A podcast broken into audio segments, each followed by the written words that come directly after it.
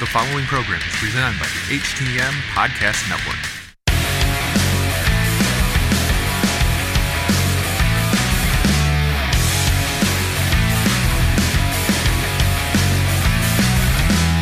Good evening, everybody. This is Robin Nelson with another edition of Wrestle Popcast.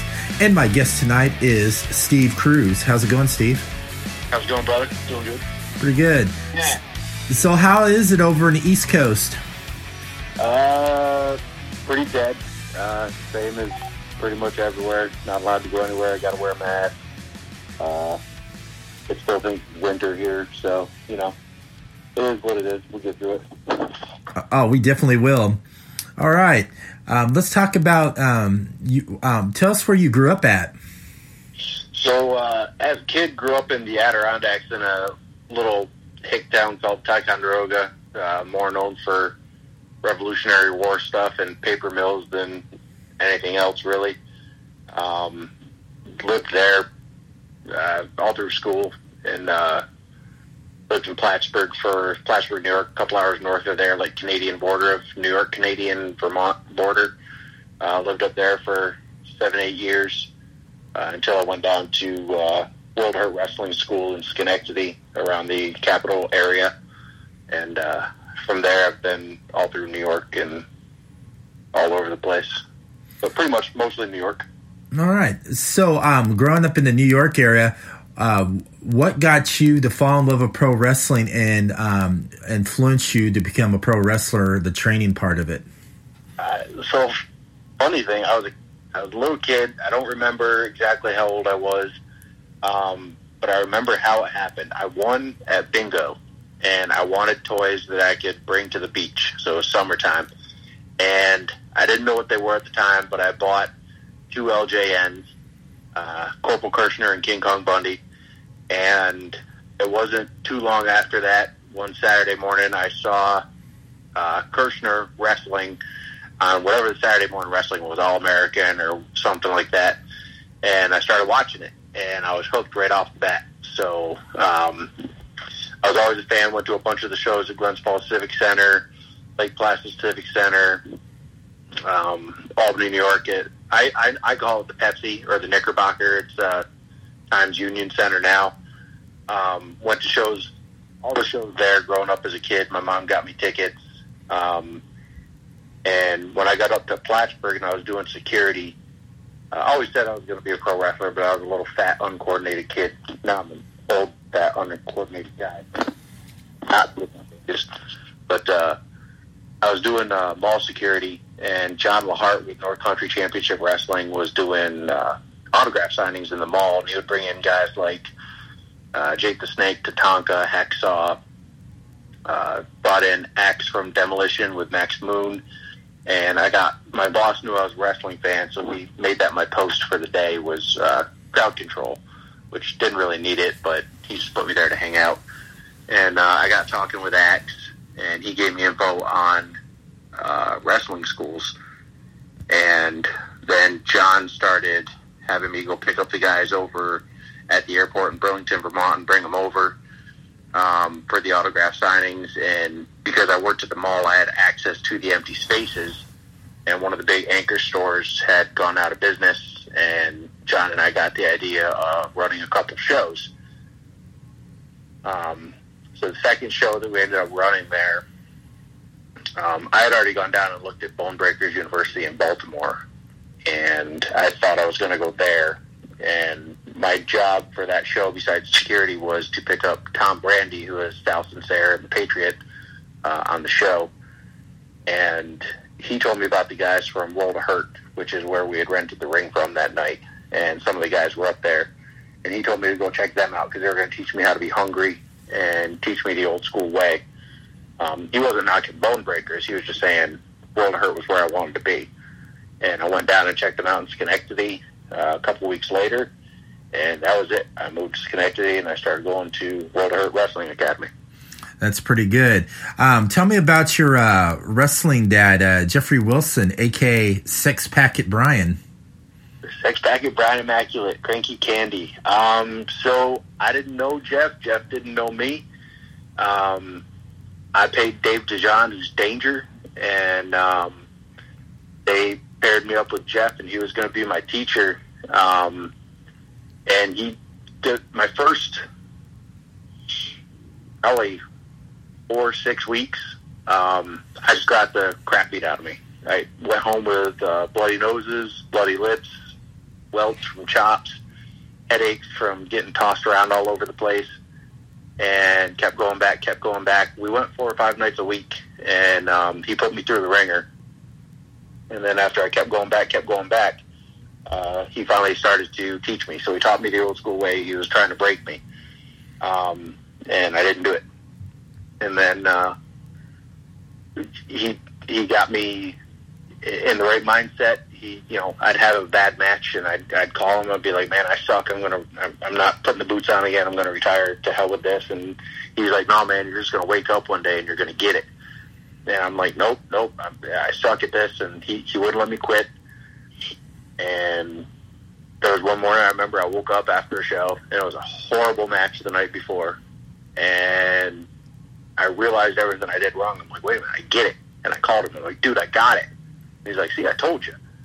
Um, and he was right. Pretty much everything he's told me, everything that he taught me in the business, uh, was true. Um, and he, he didn't get the credit that he deserved. He was he he held every title of World Hurt. I mean, so that was just that. He never asked for anything special.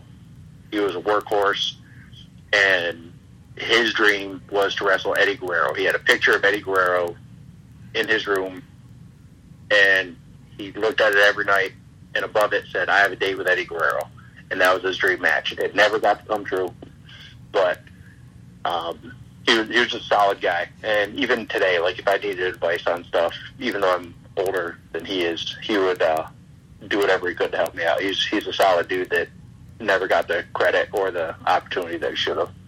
Wow, he seems like he should have. I mean, he, he like kicked your ass a lot too, and you worked with him a lot in the ring. Um, speaking of World of Hurt Wrestling, you're a mainstay in upstate New York. You worked at all kinds of promotions. Um, we'll go. We'll talk about a few of them.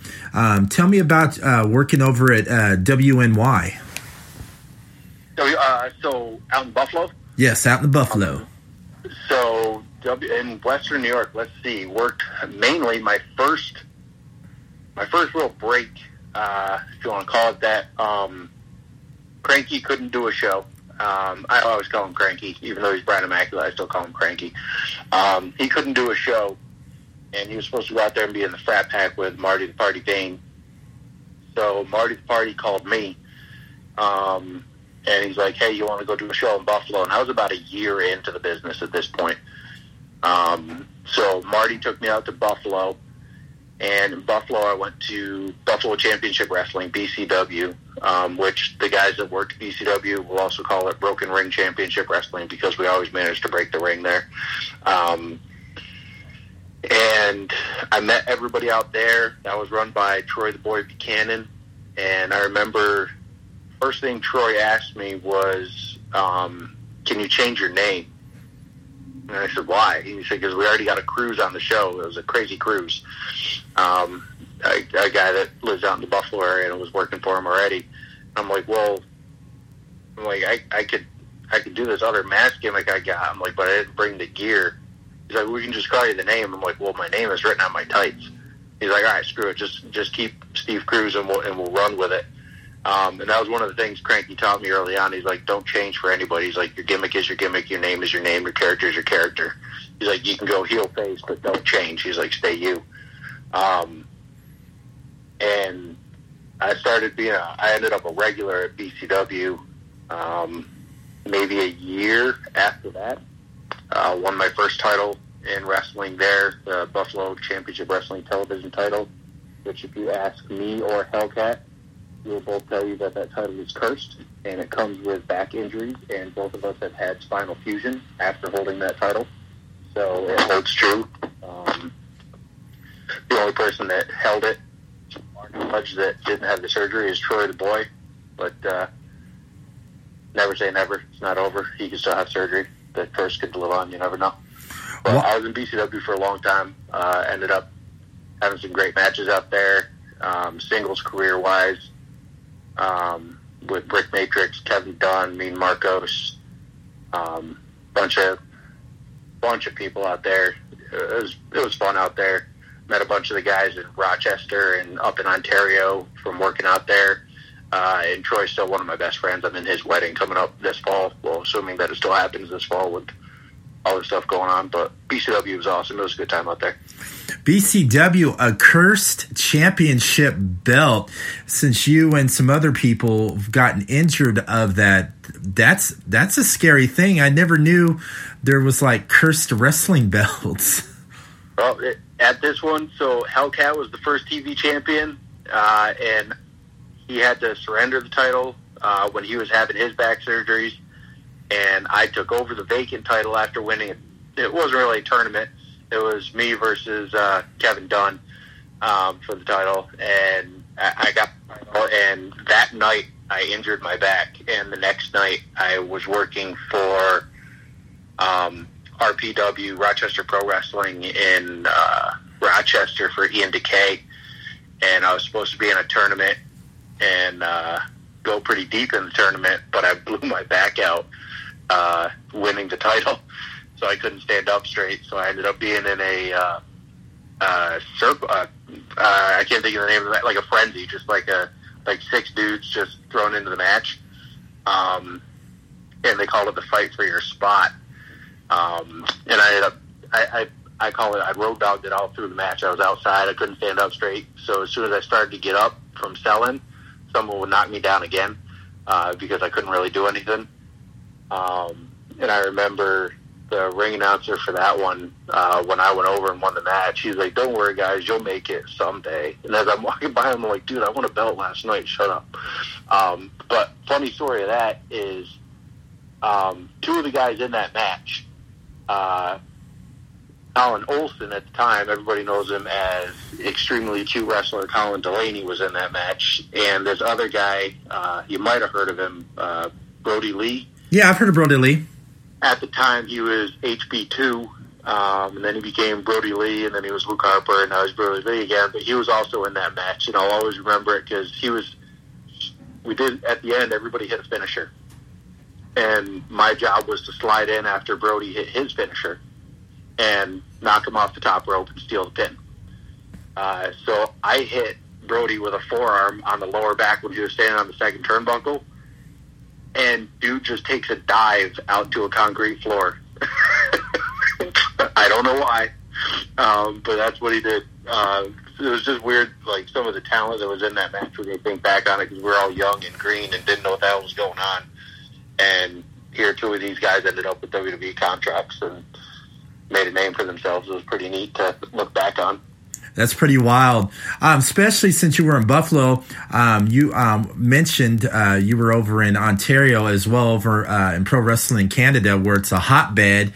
Um, while you were in Ontario, um, um, you worked uh, Vito uh, Scarfone. Yep. And Mike O'Shea. Yep, worked. Uh, Mike O'Shea ran. Um, uh, I can't remember the name of his fed off the top of my head, which is bad because I was his, I always made a joke I was his heavyweight champion for like five years, um, because he stopped running and then he started up again. But uh, I worked for Mike, both tag and singles, um, and always had a pretty good time up there. He got us, you know, some good matches. Uh, I worked A1 from TNA, and then uh, uh, later on, think that was one of the places where Studley and I worked A1 and Divine. Um, not really as the Killer Steve, that was under the hood, um, but it was pretty much the Steves there. Um, so I got to run around with uh, Troy the Boy and and Brodie and Triple X Ron Falco up there, and that Rex Atkins up there when he was green. Uh, got to have a lot of fun up there um, with Vito. Um, only a couple shows for Vito up there, and uh, the most memorable match we had there was I had up there was uh, uh, the first time I ever worked Sick Rick Matrix, who trained out with Al Snow. Um, Matrix and I knew each other from our Rochester and Buffalo days, but we had never worked. and we were in the main event, and Vito wanted to go a 30 minute Broadway, and it was an Ironman. So I pitched my idea to Matrix um, for the finish, and he liked it. And then he decided we weren't calling anything else for the match. We literally called the last 30 seconds of the match, and then we went out and we worked 30 minutes, and actually had a really good match. Um, it was a lot of fun. Rick is a hard hitter. Um, worked a couple of times. Always know you've been in a match. Uh, can't call it fake when you're working Rick. Uh, he lays it in. I can't. Um, can you speak a little louder? I can barely hear you. Sorry, man. Is that better? Yeah, that's better. Yeah. All right. Uh, working Rick, it was always like a rough match. You always knew you were in a match, so um, which was always fun. Um, but yeah, and then uh, there's a guy, Doug. I don't know Doug's last name. Um, he always wore a red shirt, so I called him Red Shirt Doug. Um, and he ran in Brantford and Simcoe. Uh, Studley and I worked for him for quite a while. Um, until he he stopped running at one point. Not really sure why. I think there was some health issues that he was having. Um, then we had a few spot shows up there uh, randomly. Rex Atkins ran a few shows. We worked for him. Um, but yeah, Canada was always fun. Had a lot of friends up there. Uh, never really saw the deal with Tim Hortons, which will probably get me heat with the Canadian guys. But uh, it was it was always a good time up there, having fun. Now, what you were mentioning earlier, that was an interesting tag team you're with. Um, how'd you come up with uh, the Killer Steves, and how was that born? So Studley and I ended up on a show together, and Studley was already on the show normally um, in Syracuse. So it was uh, uh, UWA Ringmasters, and it was run by uh, Zachary Springate III and Strangler Steve King. And Studley and I were on this show, and we were working. My first time there, we were going to work Jimmy Jam Olsen and Colin Olsen, and they picked. They knew me, so they picked me, and they threw. Uh, the booker threw me with Studley because we were both named Steve. We were both wearing yellow and black that night, and we both said we were from Florida. That was totally the reason why we got paired up the first time. Uh, fast forward a couple shows later, uh, they were going to do a tag team tournament. They said we were going to stick together as a team to come up with a team name. And this place had an average fan base of like 12. So I was kind of being a smartass, and there was posters of legends around the locker room. So I'm like, hey, we'll be uh, we'll be the Heart Foundation, and he's like, come on, be a little serious. I'm like, all right, we'll we'll paint our face. We'll be Demolition. He's like, come on, seriously. And I'm like, uh, we're wearing yellow and black. We'll be the Killer Bees. And Studley goes, we're the Killer Steves. And the Booker goes, fine. And he walked away. And that's how we got the name Killer Steves. and it, they announced this as that that night, and it stuck, and we just ran with it. Um, and that was 2004, and we've been teaming up ever since.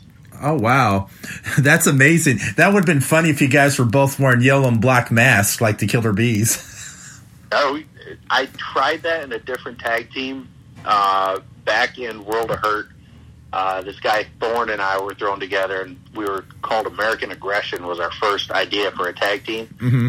um, and we we had the same build, um, and we tried the. We both bought Patriot masks, and we wore uh, BDU pants, like camo pants, like Corporal Kirchner style. Yeah. And halfway through the match, he was selling, and we went for our spot, and I rolled him out, and we both slipped the hoods on, and I rolled back in, and we thought we were going to get a big pop for it because we were baby faces. We just heard fans go, "What are they doing?" And we're just like, "All right, we're never going to do that again." And that was the one and only time we were American aggression. we just we gave up on that whole gimmick after that, um, and went in a different direction. But so we, we I tried something like that. It, it failed.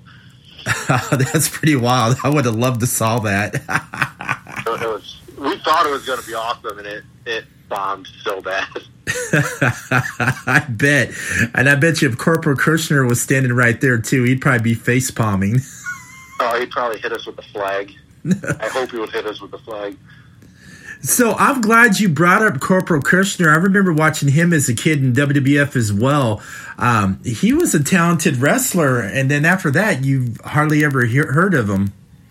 Yeah, like after his run with WWF, he kind of just like disappeared. Um, I tried looking him up. I've heard that he had done shows um, not too too long ago.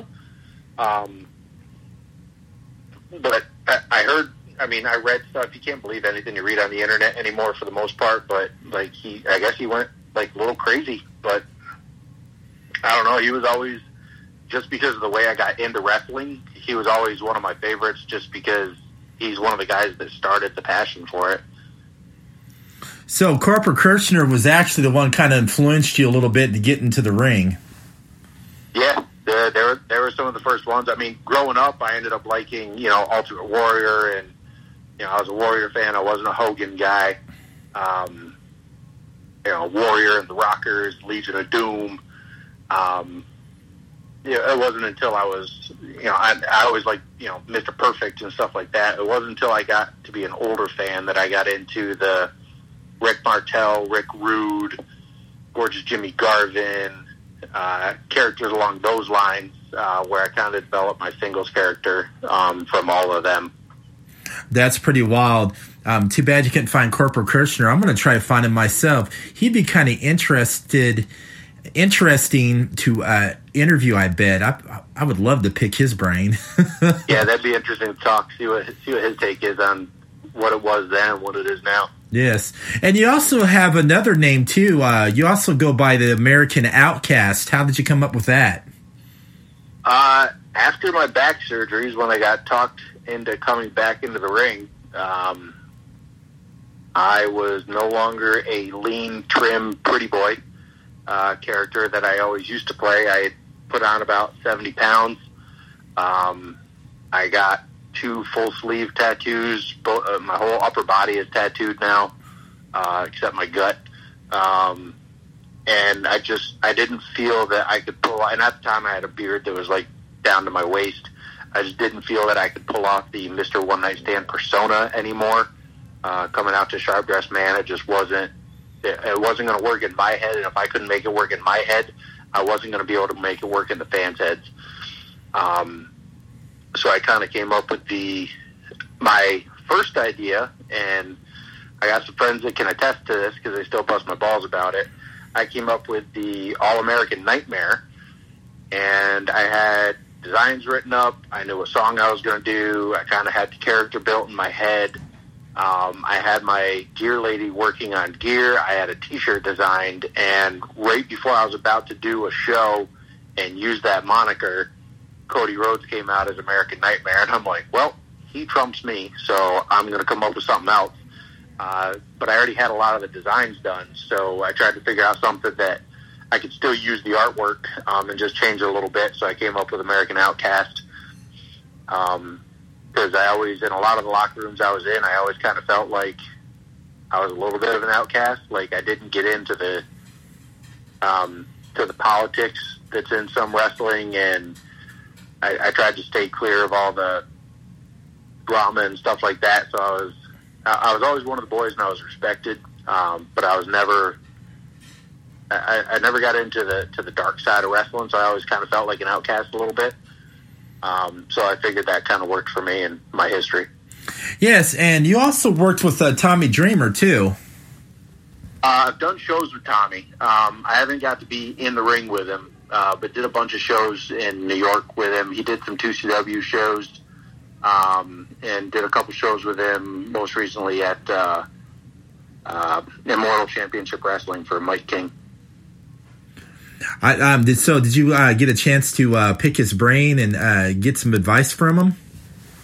Uh, at the most recent interaction I had with him at uh, Immortal, um, we watched a couple of the matches up in the bleachers, and we were just kind of bouncing the psychology of it off of each other. It was more me bouncing it off of him. You know, he's not going to ask my advice on something that'd be kind of weird.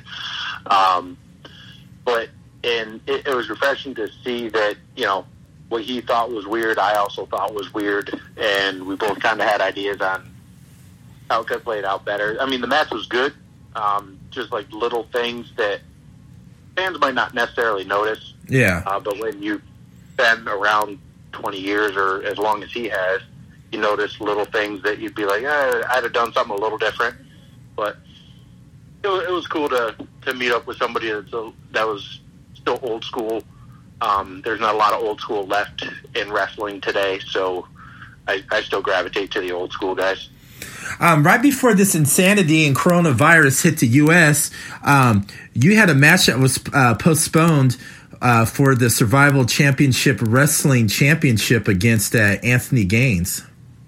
Yeah, we were going to be so we were in the number one contender match, um, and it was going to be uh, uh, none of a kind Anthony Gaines, who uh, really got his claim to fame when I, I, I don't know the name of the guy that hit him. Uh, I'm not super current on some stuff, but he took a shoulder tackle from a dude and launched him like eight rows into the crowd, and the video went viral. Um, and Anthony's career like took off. He started going everywhere. I mean, he was always good. I knew of him and I had seen him work, and he was good. Um, but he really picked up after that. Um, and we were both really looking forward to the match. Um, and we loved that just as soon as it got announced, um, even though we had never really wrestled each other, and I don't think either of us had worked for Survival, um, there was already banter from the fans going on just from the match announcement. So we were kind of pumped about that match, and we're hoping that it still does happen uh, when all the craziness stops. Yeah, I'm looking. I would love to see that online after you guys have that match. Um, let's talk about another person we both know as well. Let's talk about David Stockwell. Never heard of the guy. uh, so Dave and I go way, way back. He started training a little before me, and then when I was in wrestling school, he ended up being my boss at GNC. Um, and he tried to help me tweak my diet and he got me on some good supplements and then I was going in there so much when I was doing mall security down in Albany to pay the bills um, he hired me uh, so I could get a discount on some of the stuff. Um, and it was cool to have him and his wrestling mind uh, to bounce ideas off of um, while I was learning because um, Dave's wicked smart when it comes to the wrestling business. Like he understands it he hasn't necessarily been in the business as long as some people, but he he's got a wrestling mind for it. Um, so it was, it was good to have somebody to, to bounce it off of as a peer and you know come up with ideas and brainstorm and stuff like that. He's a good dude. Yeah, he is. Um, I got a, a, chance to get to know him too. We're pretty good friends, like how you guys are. Um, when he came to uh, Cincinnati, Ohio, and he got uh, uh, got back into wrestling and started training under uh, Cody Hawk to uh, you know uh, brush up on the skills, and he got really good. And then he became a manager, and he's well known in the Indies. And he goes by David Barnabas Spector of Darkness Worldwide, which is well well known in the Indies. So, um, has he ever reached out to you for you to become dark, part of Darkness Worldwide? I am a full fledged member of Darkness Worldwide. I'm his New York chapter. Um, and we have it set up where if I can get past Anthony Gaines uh, and earn my spot, as I rightly should be, the number one contender for the Survival Championship Wrestling title, um, I am pitching to get Mr. Specter and more of Darkness Worldwide out into the New York area uh, so we can bring the darkness out to the East Coast. Oh, yeah, the East Coast would love David Barnabas Spector because every time he comes out, he gets a huge pop by the audience. And I want to tell you something, you probably seen it. That kid can do an awesome promo on the mic. Yeah, he's definitely good on the mic, which is something I can make a lot of use out of. Um, I was never a big promo guy, uh, so having someone that can fill in the gaps there, it, would be awesome to work with Dave because it'd be 20 years in the making uh, to be able to do that. So it would definitely be a uh, bucket list for both of us. Yeah, and it'd be great. And if that ever happens to the East Coast, I may have to travel with David Barnabas Spector to, you know, come out and uh, see the the growth of Darkness Worldwide over in East Coast of wrestling. Well, I know the area. I, I, if I remember right from an interaction you and I had last year, you're a Hooters fan, so I know where the Hooters is in the Albany area. That's right. Um, I only go there for the beer and the wings. oh, totally. Yeah, absolutely. Uh, you got to go for the beer and wings at Hooters, man. That's all I go for. I don't go for nothing else. you were you were all business when you were there. Oh, you know I was. um, let's talk. Um, when we first finally met, um, you know, uh, through David, when you came to Cincinnati, um, you're also big into the paranormal, and we all. Uh, took a tour of the haunted Bobby Mackey's over there in Kentucky, which was, you know, shown on TV and a lot of famous paranormal investigators investigated that. So, uh, tell me a little bit about some of the experiences you had over at Bobby Mackey's while we were there. That was my second time doing Bobby Mackey's on a Halloween night. Um, the first one I did was a couple years prior, and that was a five-hour overnight investigation, again with Gatekeeper Paranormal. Um, we got a little bit of uh, intelligent voice answers that night, and we heard some sounds that we couldn't explain. Um, then the night that you and I were there um, with some of the Darkness Worldwide members, um, we uh, we definitely heard uh, footsteps and stuff being dragged um, to the left of the stage if you're facing the stage. Um, everybody heard that. Uh, we had one member in our group who ended up getting scratched. She found it the next morning. Uh, she had about a two inch long single claw mark down her abdomen. Um, uh, there was one group that got a voice answer for a name for one of the spirits that was there, and I believe it was Sarah. And um, when we were in the basement, uh, which is usually where a lot of the activity is going on, uh, two of our group was down outside of the well room, and they said that a black mass came shuffling up on them and chased them down the hallway. And you could definitely hear two big bad wrestlers scream like little kids and go running down the hallway. Um, so it was definitely an active night. Even the investigator from Gatekeeper Paranormal said it was one of the more active nights that she had seen, and that was just in two hours. So I'd have loved to seen if we had a couple extra hours down there to explore the basement, what we could have found that night because it was definitely active that night. Oh yeah, it was very active. Um, I picked up a bunch of you know uh, uh, paranormal as well. Um, I had a someone like breathe on the back of my neck. Uh, you kind of gave my skin to crawl a little bit. And remember when we were in the basement, we went to that one room where they had all the the toys sitting there, and then and then uh, we made David sit there, and for some reason, um, you know. Uh, the detector went off every time David was sitting over there for some reason. Oh, that was a trip. And then remember when David goes, I got a great idea. He goes, for uh, Darkness Worldwide, I'm going to do a promo in the haunted basement. So, so while we're getting all this like paranormal activity, he's over there uh, doing a promo for. Business. Yeah, promo for Darkness Worldwide, which was, you know, it, hey, that that was really great, and and that was just a classic. Yeah, that many. I, I can't think of any other wrestling group that has been in a legitimately haunted, uh, known haunted and demonically possessed building like that that just was able to do a promo and document it. Oh, it was great. First. And while he was doing that promo, um, you know, the EVP and their EVP and all the uh, and the ghost box was going off. It was going haywire too. While David was doing that promo. yep. Yeah. No, it was it, it was a it, it, was an interesting night. Uh, we even when we were up in the demon room or the exorcism room, um, one of the girls felt like she got punched in the hip, uh-huh. and when I went to check to see if she had any marks, um, one of the the EMF meter uh, went crazy, and about the same time I was checking her her hip, um, I felt a burn on my back and the EMF meter went off when one of the guys was checking my back to see if I got scratched, but there wasn't anything there. It was just a hot mark uh, or a hot spot. Um, there, there was definitely stuff with us there that night. Um, most active I've seen and I can't wait to go back. Next time I'm out in Cincinnati, we all got to go back. We definitely will. It was great to go with a bunch of uh, professional wrestlers investigating a haunted place like Bobby Mackey's. Yeah, definitely something you don't see every day. That should be our own re- reality show.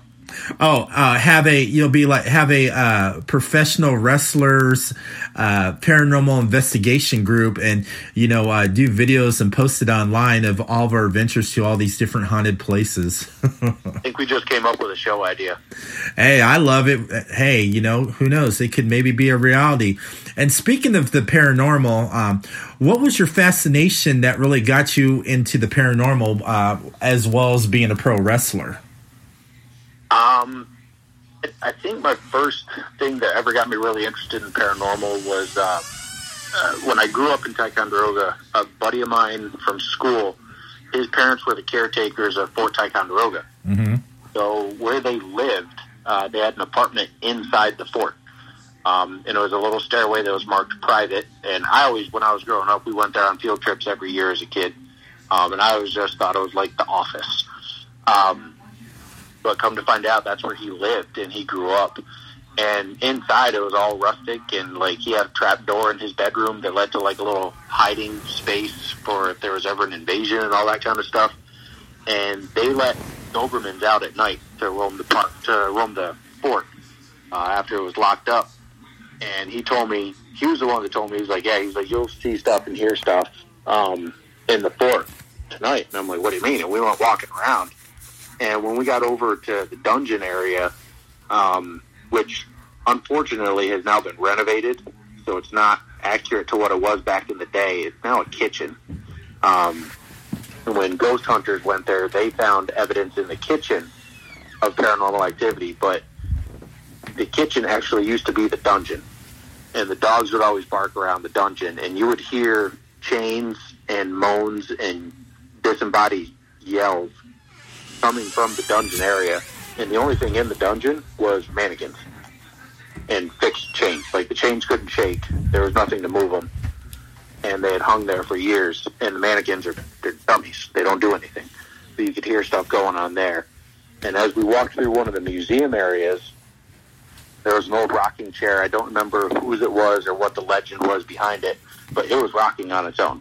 Nothing there, nothing around it as before the days of real surveillance cameras. I mean, we're talking like early '90s, um, and the chair's just rocking. I'm like, that's moving. He's like, yeah, it does it all the time.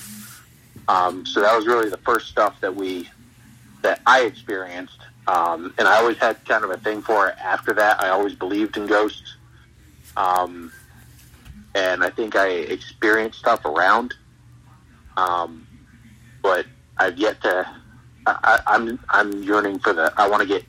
I want to get scratched. That's like my goal. I want to provoke enough where I get scratched because that's something that my mind can't trick me on. I can't trick myself into scratching myself. So that would be like my validation that everything I've read up on and tried to find, that would be like validation for it. Who knows? Maybe um, once uh, everything gets back to normal and you get back into pro wrestling, who knows? Maybe you'll be wrestling at some uh, haunted arenas. That would be awesome. I would totally go for that. And so, what does Steve Kruz enjoy outside of the ring when he's, um, you know, beating up on his opponents? Uh, enjoy wise, uh, I'm kind of a craft beer snob. I'm into hazy uh, New England IPAs. The hazier, the better. Uh, I like to grill. I'm a definite meat eater. Uh, I know some people don't agree with that, but if it didn't used to move, cluck, swim, fly, something, I don't want to eat it. Um, I'm, I'm kind of a I'm a metalhead. Uh, I'll go to a metal show anywhere. Uh, Metallica is my favorite band. Dave and I saw Metallica together. Um, so any metal show I can get to. Um, unfortunately, Slayer's done, so I uh, can't see them anymore. Um, you know, I work out. Uh, I catch shoplifters as a day job. You know, so uh, if I'm not fighting somebody in the ring, I'm fighting somebody for stealing stuff that doesn't belong to them. Um, I, I'm just outside of the ring. I'm just a I'm a normal dude that looks like a biker. The only problem is I have never sat on a motorcycle and have no idea how to start one. That's awesome. So when this insanity's over, um, where does uh, Steve Kruz go from here? Um, hopefully, uh, with uh, Survival Championship Wrestling, I'll be able to rekindle a little bit of a singles career. Um, Studley and I have turned down a few bookings just because the dates hadn't worked out uh, before everybody, you know, was a sick person in the world. Um, so hopefully the Killer Steves will have a few extra bookings around uh, Immortal Championship Wrestling. Uh, has expressed some interest in bringing us back in. Um, I think Troy the boy's getting the itch, even though he's not saying he's getting the itch. Um, you know, we'll, never say never. I mean, I retired once and I came out of retirement, so I learned the hard way that nobody really retires in wrestling. Um, I know I'm old now. Um, I'm going to be 43, but uh, I still got some in the tank, and I can help uh, teach some of the new guys that are coming up the old school ways. Uh, so that's that's what my job is now. Maybe we'll see you uh, start uh, wrestling coming towards the Midwest, where I'm at. I'd be down. I've only wrestled one time in Ohio. I wrestled for uh, JT Lightning way back in the day, um, up in Cleveland area, um, and I actually wrestled Troy the Boy that night. Um, so I'd be down for when I'm out that way to pick up a couple bookings and see what it's like out there. What was it like working for JT Lightning? Um, I've heard a lot of great s- things about him. Um, I, I remember. I remember meeting him. Uh, he was he was cool. He had never met me. Uh, he booked me on the recommendation of Troy. Troy knew him. Um, pretty laid back show. Uh, seemed well run. Uh, he seemed very respected in the locker room. Um, I know his his daughter better than I know him. I know Hannah uh, from you know being in the Rochester area. Um, you know, and she's following in her dad's footsteps, which I can only imagine makes him happy as hell. Um, but I've never heard anybody have a bad word to say about JT. All right, so where can everybody find uh, Steve Kruz on social media if they want to know what you're doing next and uh, when you have some upcoming matches and being part of Darkness Worldwide once everything's all destroyed this coronavirus? Right. Uh, so on Twitter, I am at Steveo Kruz, S T E V E O K R U Z. Um, also on Facebook at Steveo Kruz, S T E V E O K R U Z.